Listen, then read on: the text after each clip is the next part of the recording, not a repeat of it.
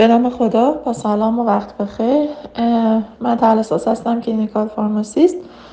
case ی که مطرح شده بود case شماره 51 بیمار محترم آقای 44 ساله بودن با سابقه heart failure ejection fraction 30 تا 35 درصد normal coronary AFib از دو سال قبل که برای AFib تحت درمان با ریواروکسابان قرار داشتن برای GI protection پنتوپرازول 40 میلی گرم می‌گرفتن. و برای heart failure هم تحت درمان با کارودیلول 625 بی آی دی اسمیوناکتون 25 روزانه فوروزماید 20 میلی گرم دو بار در روز امپاگلیفلوزین 10 میلی گرم روزانه و والزارتان 160 میلی گرم روزانه قرار داشتن. برای follow-up کلینیک نزد شما اومدن. pulse rate 60 دارن blood pressure 115 روی 78 سوالی که مطرح شده اینه که آیا ARB بیمار رو یعنی والزارتان رو به ساکوبیتریل والزارتان تغییر می‌دید یا نه؟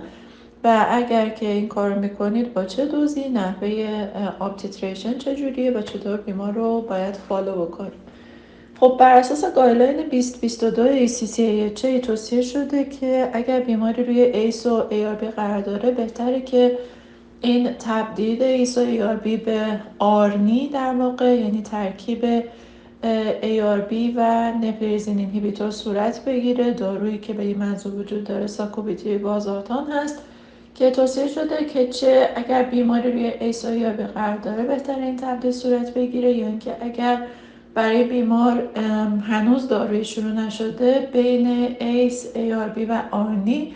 ARNI رو به عنوان انتخاب ارجح مطرح کرده.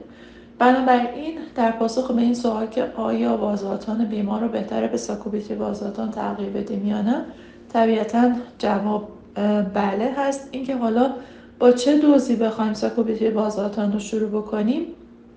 بر اساس نحوه تبدیل دوز ACRB به آرنی بیمار در حال دریافت بازاتان هست که دوز 160 میلی گرم یا کمتره و بر اساس این جدول دوز معادل دوزی از ساکوبیتی بازاتان که در بیمار توصیه میشه 24 26 یا همون 50 میلی گرم دو بار در روز هست. توصیه به حواسمون به این نکته باید باشه که ساکوبیتی بازاتان دارویی که به صورت بیادی تجویز میشه نسبت بازاتانی که بیمار تا الان داشته به صورت روزانه دریافت می‌کرده.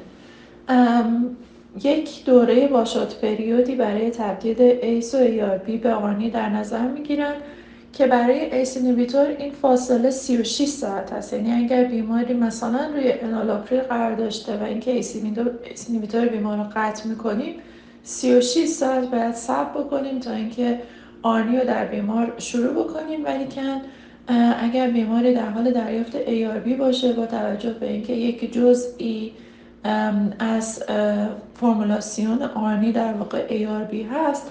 نیاز به این واشات پریود نیست یعنی که همون 12 تا 24 ساعت کافیه. یعنی اگر بیمار داشته روزی یک عدد وازاتان مصرف می‌کرده فرداش به جای وازاتان باید ساکوبیتری وازاتان رو مصرف بکنه. در همون زمانی که وازاتان دریافت می‌کرده و نیاز به واشات پریود طولانی تری وجود نداره.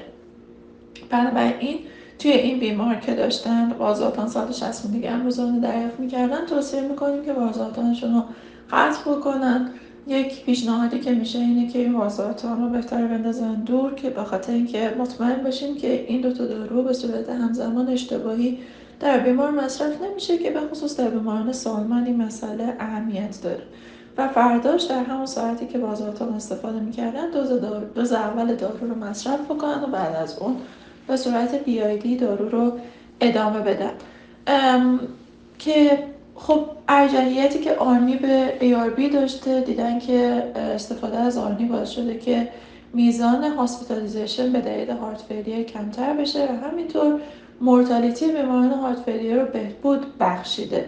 یه مسئله قابل توجهی که توی مطالعات وجود داشته اینه که خب در مطالعات هارت فیلیر معمولا افزایش دوز لوب دیورتیک رو به عنوان یک شاخص بدتر شدن وضعیت هارت فیلیر بیمار در نظر می‌گیرن به این عنوان که بیمار دچار تجمع در واقع حجم اضافه شده و به خاطر اون باید دوز دیورتیک دریافتی بیمار رو افزایش بدن تا اینکه اگر که ادم محیطی وجود داره یا اینکه مشکل در واقع ادم ریه وجود داره با اون افزایش دوز دیورتیک برطرف بشه که دیدن که زمانی که ACE و بیمار به ARNI switch پیدا کرده میزان این افزایش دوز دیورتیک به طرز چشمگیری کاهش پیدا کرده که به عنوان یک شاخصی میشه که در واقع استفاده از ARNI باعث شده که بدتر شدن شرایط heart بیمار کمتر اتفاق بیفته. و همین دلیل به عنوان یک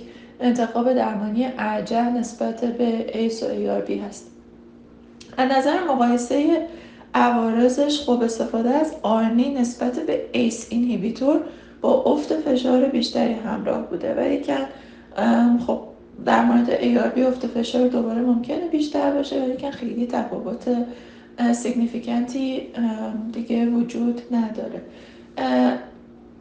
حد اکثر اثرات ساکوبیتریل والسارتان بر روی الکترولیت معمولا بعد از سه روز دیده میشه و با توجه به اینکه باید پنج در واقع پنج بار از این سه روز بگذره تا اینکه به حد steady state برسه معمولا میگن که بهتره که این افزایش دوز ساکوبیتریل والسارتان هر دو تا چهار هفته اتفاق بیفته. بنابراین توی این بیمار که ساکوبیتی بازاتان 24 26 یا همون 50 میلی گرم دوبار در روز شروع شد.